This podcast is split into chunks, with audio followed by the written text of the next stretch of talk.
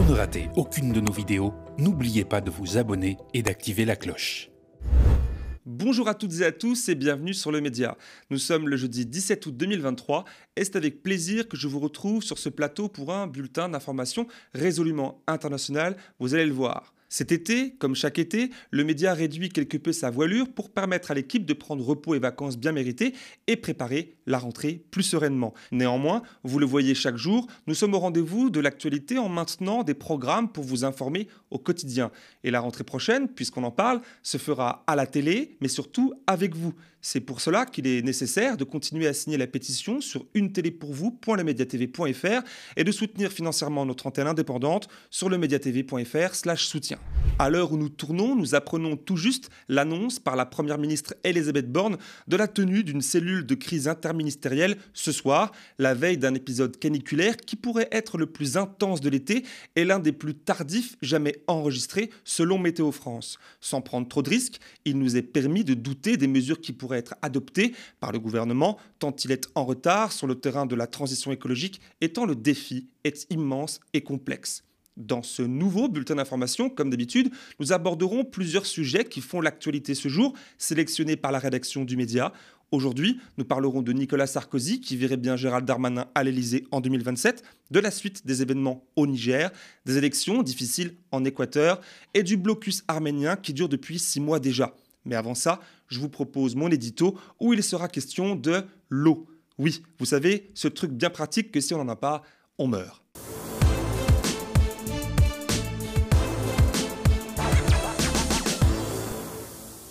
Il faut choisir entre le champagne pour quelques-uns et l'eau potable pour tous. C'est avec ce genre de punchline que le regretté Thomas Sankara a redonné une forme de dignité au Burkina Faso en étant l'un des précurseurs politiques à se saisir du sujet de l'eau et de la justice sociale dans l'un des pays les plus pauvres de la planète. 36 ans après son assassinat, en 87, le pays connaît encore une crise de l'eau dramatique qui, ajoutée au conflit armé qui dure depuis 2016, pousse des centaines de milliers de personnes dans l'exil. Et si j'ai choisi de vous parler d'eau aujourd'hui, vous doutez, j'imagine, de la raison. Non, aucun lien avec mes vacances en Roumanie où le Coca-Cola règne en maître à tel point qu'il est plus accessible que l'eau dans certains endroits. Encore faut-il avoir vu mes Insta euh, Stories pour avoir la rêve. Mais non, c'est avec un autre pays en dehors de l'Europe, au-delà de l'océan Atlantique, l'Uruguay. Ce petit pays d'Amérique du Sud vient de voir son gouvernement prendre une décision quelque peu radicale, faisant face à une raréfaction d'eau douce et pour éviter une catastrophe sanitaire, notamment dans sa capitale où vivent plus de la moitié de la population, c'est-à-dire 1,8 million d'habitants, c'est désormais de l'eau salée qui coule au robinet. Salée, oui, mais potable? Le gouvernement répond que oui, de nombreux experts disent que non ou plus précisément potable mais pas consommable, c'est-à-dire dangereux pour la santé de la plupart des gens, et notamment des femmes enceintes, des enfants, des personnes âgées ou déjà malades. Malgré une aide financière de l'État, seuls les Uruguayens les plus aisés peuvent alors se ruer sur les bouteilles et bidons d'eau minérale importés. Ailleurs, par exemple en Catalogne, en Espagne, ce sont des usines géantes qui viennent dessaler l'eau de mer à renfort de gros sous et en polluant un max. En gros, ce n'est pas pour éviter, mais plutôt repousser la catastrophe sanitaire et écologique. Mais quoi faire d'autre? L'Uruguay connaît une sécheresse record qui dure depuis trois ans. Oui, trois années consécutives de sécheresse qui sont venues tarir les nappes phréatiques et les réserves d'eau douce du pays. Ce qui a déjà poussé le gouvernement uruguayen à prendre les mêmes décisions concernant la consommation d'eau salée à plusieurs reprises, notamment en mai dernier. Si vous êtes assidu du média ou tout simplement bien informé, vous savez que ces épisodes de sécheresse touchent en réalité de nombreuses régions du monde. Conséquence directe du dérèglement climatique, pardon, dont l'espèce humaine est responsable, elle déclenche de sérieux conflits, parfois armés. Les exemples de l'Inde et du Pakistan se disputant l'accès au fleuve Indus, ou encore de l'Égypte et du Soudan qui s'opposent aux chantiers de barrages sur le Nil par l'Éthiopie marquent régulièrement l'actualité. À chaque fois, la même histoire. Des millions de personnes dépendent d'un seul courant d'eau pour leur agriculture, leur industrie et pour simplement boire. Vous vous souvenez? Pas d'eau, pas de vie. Et quand il y a trop d'eau, bah, ça craint aussi. Ces images impressionnantes nous proviennent d'Allemagne, où de brutales et inhabituelles intempéries ont littéralement transformé l'aéroport de Francfort, quatrième plus grand aéroport d'Europe, et son métro en gigantesque aquapark. Le fun en moins.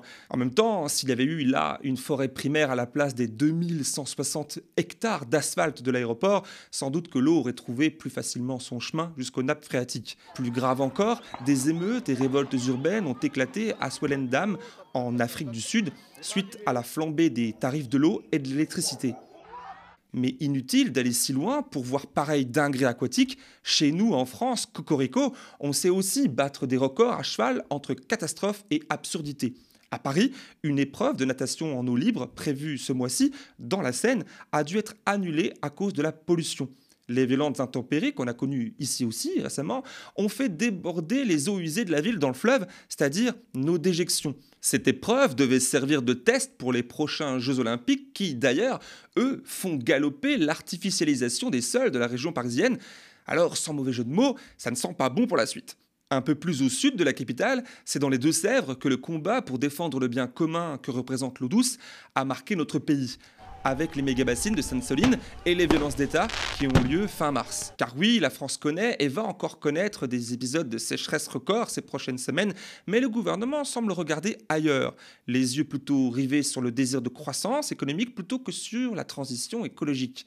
On se souvient des communes privées d'eau potable d'un côté et des golfs autorisés à arroser leur gazon de l'autre. Green de golf qui avaient été et qui sont encore ciblés par des activistes écologistes, comme vous le voyez sur ces images, où en juin dernier, des militants d'ANV COP21 avaient creusé dans le sol L'eau est un bien commun. Partout, les citoyennes et citoyens souffrent de ce qui va marquer notre époque, le manque d'eau douce, et se mettent alors en mouvement pour opérer un bras de fer toujours plus féroce avec les intérêts industriels et politiques qui menacent le climat fort de la décision du Conseil d'État de suspendre celle de Gérald Darmanin, qui avait lui souhaité dissoudre le mouvement écologiste des soulèvements de la Terre. Ce dernier se lancera demain, vendredi 18 août, dans un convoi de l'eau organisé par Bassine Non Merci et la Confédération paysanne. Un convoi sous la forme de près de 700 personnes à vélo et en tracteur qui reliera joyeusement les Deux-Sèvres à Paris. Son passage à Sainte-Soline a été, vous l'imaginez bien, interdit et son arrivée dans la capitale est redoutée par les autorités. Évidemment, le média sera sur place pour vous en informer. En attendant, pendant que certains boivent de l'eau salée, et tandis que d'autres, beaucoup d'autres, meurent de soif, pensée particulière pour les personnes malheureuses, exilées, abandonnées à la mort dans le désert par la Tunisie, ou encore à la France, qui vole l'eau des exilés coincés à Calais, c'est en Suisse qu'une découverte vient peut-être nous donner un peu d'espoir des scientifiques zurichois viennent de développer un treillis métallique spécialement traité qui permet de produire de l'eau potable à partir du brouillard. Une bonne nouvelle inspirée des techniques déjà existantes en Amérique du Sud, mais ici améliorée d'un système permettant de venir à bout de plus de 90% de la pollution de l'air incrustée dans le brouillard qui limitait alors l'usage de ce système jusqu'à aujourd'hui. Néanmoins, en termes d'écologie, il n'y a pas de magie. Quiconque a pu voir le film Don't Look Up le sait.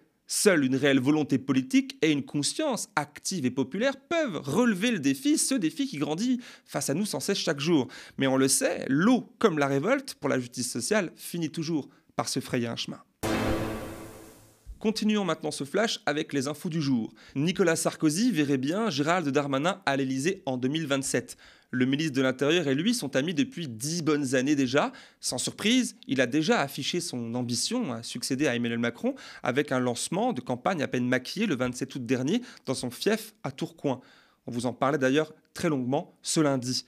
La nouveauté ici, c'est donc cet extrait du livre Le temps des combats de l'ancien président Nicolas Sarkozy qui sortira en librairie le 22 août prochain. Au cours de ces 592 pages dont BFM TV notamment nous livre les bonnes feuilles, l'ancien président de la République glisse quelques conseils politiques. Son ancien coordinateur de campagne et actuel ministre de l'Intérieur, Gérald Darmanin, est pour lui le représentant d'une, je le cite, d'une droite forte, seul barrage face au RN, confie-t-il alors dans un entretien au Figaro les républicains IR-UMP, seul barrage face à l'extrême droite, et avec Darmanin à leur tête, l'imaginer est difficile.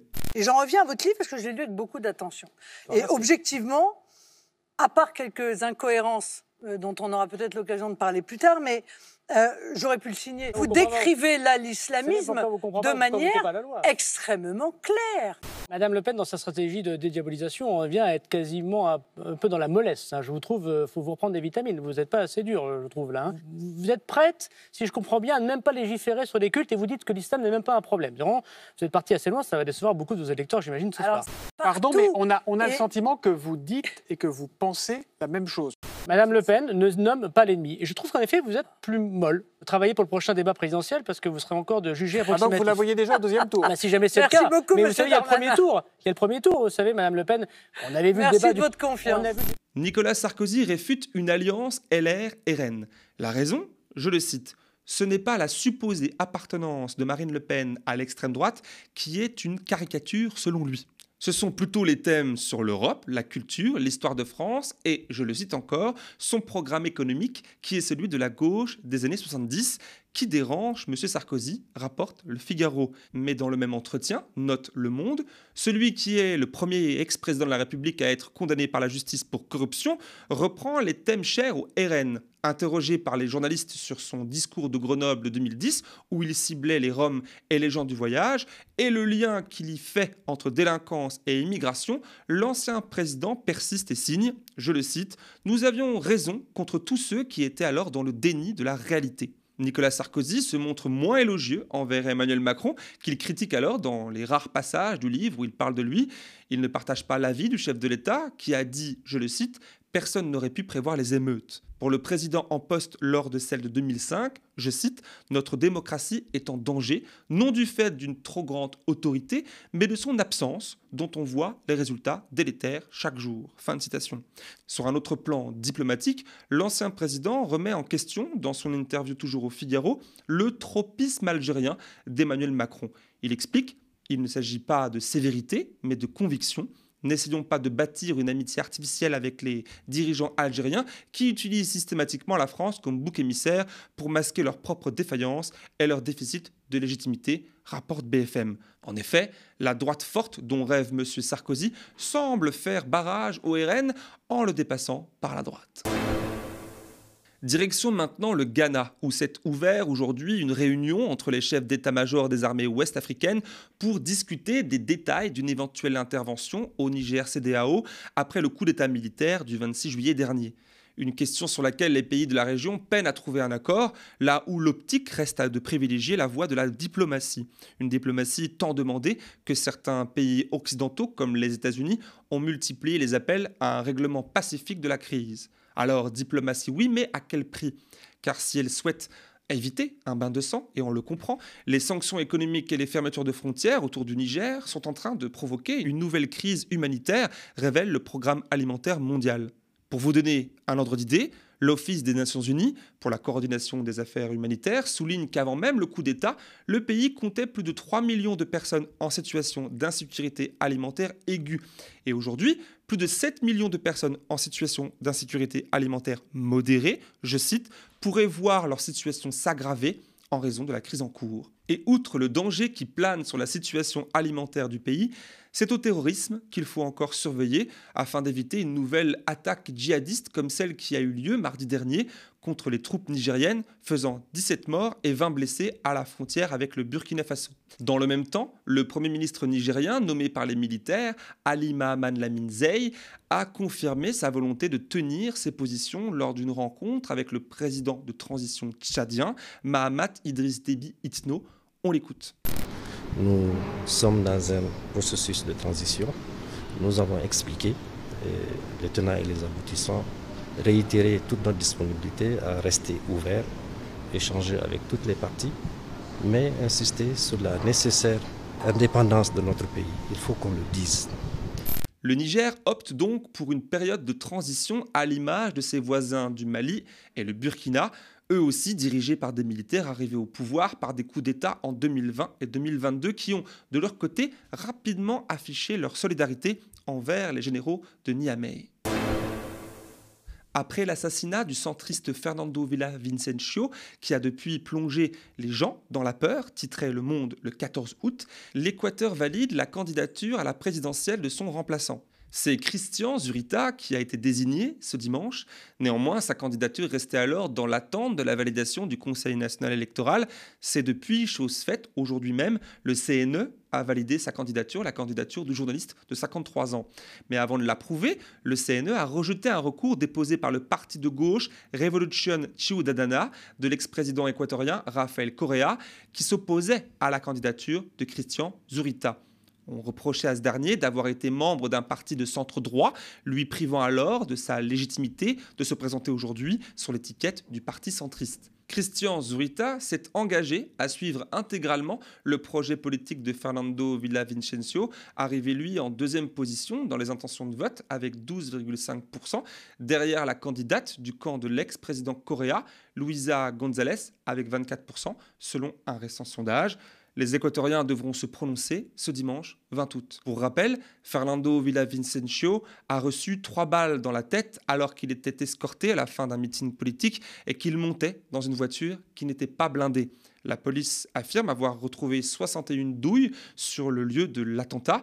Un député, deux policiers et six autres personnes ont été également blessées par les tirs. Les proches de Villavicencio dénoncent les failles de son service de sécurité, lui qui était menacé depuis un moment. Selon les autorités, le tueur présumé, qui aurait été blessé par la police, est mort en détention peu de temps après l'attentat. Six ressortissants colombiens ont été également arrêtés, ce qui présage des répercussions dans les pays, le pays voisin. Les autorités ont également évoqué l'implication de groupes criminels organisés, pour les citer. Quant au président équatorien sortant, Guillermo Lasso, il a dénoncé un crime politique à caractère terroriste destiné à saboter le processus électoral, toujours pour le citer, avant de déclarer l'état d'urgence. D'après le Guardian, Fernando Villavicencio, journaliste de profession et contributeur du journal britannique, était connu pour dénoncer la proximité entre le crime organisé et les milieux politiques. Et d'ailleurs, une semaine avant sa mort, le candidat centriste a révélé avoir reçu des menaces de mort à son encontre, mentionnant le nom de Fito, le dirigeant du groupe criminel Los Corenos. Selon la fondation Inside Crime, qui observe et enquête sur le crime organisé en Amérique latine, le taux d'homicide pour 100 000 habitants en Équateur était de 25 en 2022. Ce chiffre a quasiment doublé en un an. L'ONG ajoute que cette violence a gagné du terrain du fait de niveaux records de cocaïne entrant dans le pays. En 2022, le pays a été ravagé par des gangs se battant pour la quantité des quantités stupéfiantes de cocaïne en provenance de Colombie. Et on clôt notre bulletin d'information du jour avec cette information qui nous provient de Turquie, où une série d'écrivains, d'hommes politiques et de défenseurs des droits turcs ont signé une tribune médiatique en faveur du Karabakh. Ce territoire enclavé est peuplé très majoritairement d'Arméniens et d'Arméniennes que l'Arménie se dit être prête à reconnaître à son voisin azerbaïdjanais, à condition bien sûr que ce dernier garantisse la sécurité de la population locale, est victime depuis le 12 décembre dernier d'un blocus soutenu notamment par la Turquie d'Erdogan au sud. C'est un corridor, une simple mais unique route, qui est, selon les mots de la tribune, assiégée. Fermée depuis maintenant six mois, plus rien ni personne ne passe, ce qui a provoqué une crise humanitaire que condamnent les Nations Unies ou encore les institutions de l'Union européenne. Tous demandent à l'Azerbaïdjan de mettre fin au blocus qui prend à la gorge les 120 000 personnes vivant au Karabakh sans que Bakou ne réagisse. Les signataires turcs de cette tribune s'opposent donc publiquement au régime de leur président Erdogan. La Turquie, membre de l'OTAN, ayant participé à la guerre du Karabakh aux côtés de l'Azerbaïdjan, déplore alors une opinion internationale pas suffisamment sensible à cette situation et dénonce les actions de l'Azerbaïdjan de génocidaire, reprenant les propos de l'ancien procureur général de la Cour pénale internationale, Luis Moreno Ocampo. Les citoyennes et citoyens turcs signataires de cette tribune réclament à la communauté internationale internationale de, je cite, prendre une position active et la création d'un pont aérien afin de mettre fin à cette tragédie humaine. Et voilà, c'est la fin de ce bulletin d'info quasi quotidien, un format qui, vous le savez, entre dans notre programmation d'été. Et comme vous le savez évidemment, à chaque fin de saison, nous réduisons quelque peu notre voilure, avec notamment la mise en pause de nos directs. Mais l'actualité ne s'arrête pas, alors nous non plus, nous continuons à vous fournir dans ces moments importants nos reportages, enquêtes, entretiens, plateaux d'analyse, de débat et de décryptage. L'intégrité de notre projet éditorial unique dans le paysage audiovisuel français dépend toujours de votre soutien et surtout de vos abonnements qui sont notre source de financement la plus pérenne. Rendez-vous donc sur lemediatv.fr soutien. D'ici là, restez connectés aux médias grâce notamment à la diffusion de nos programmes en 24-7 sur YouTube. Quant à moi, je vous remercie de votre fidélité et de votre confiance et vous dis à bientôt pour une prochaine émission.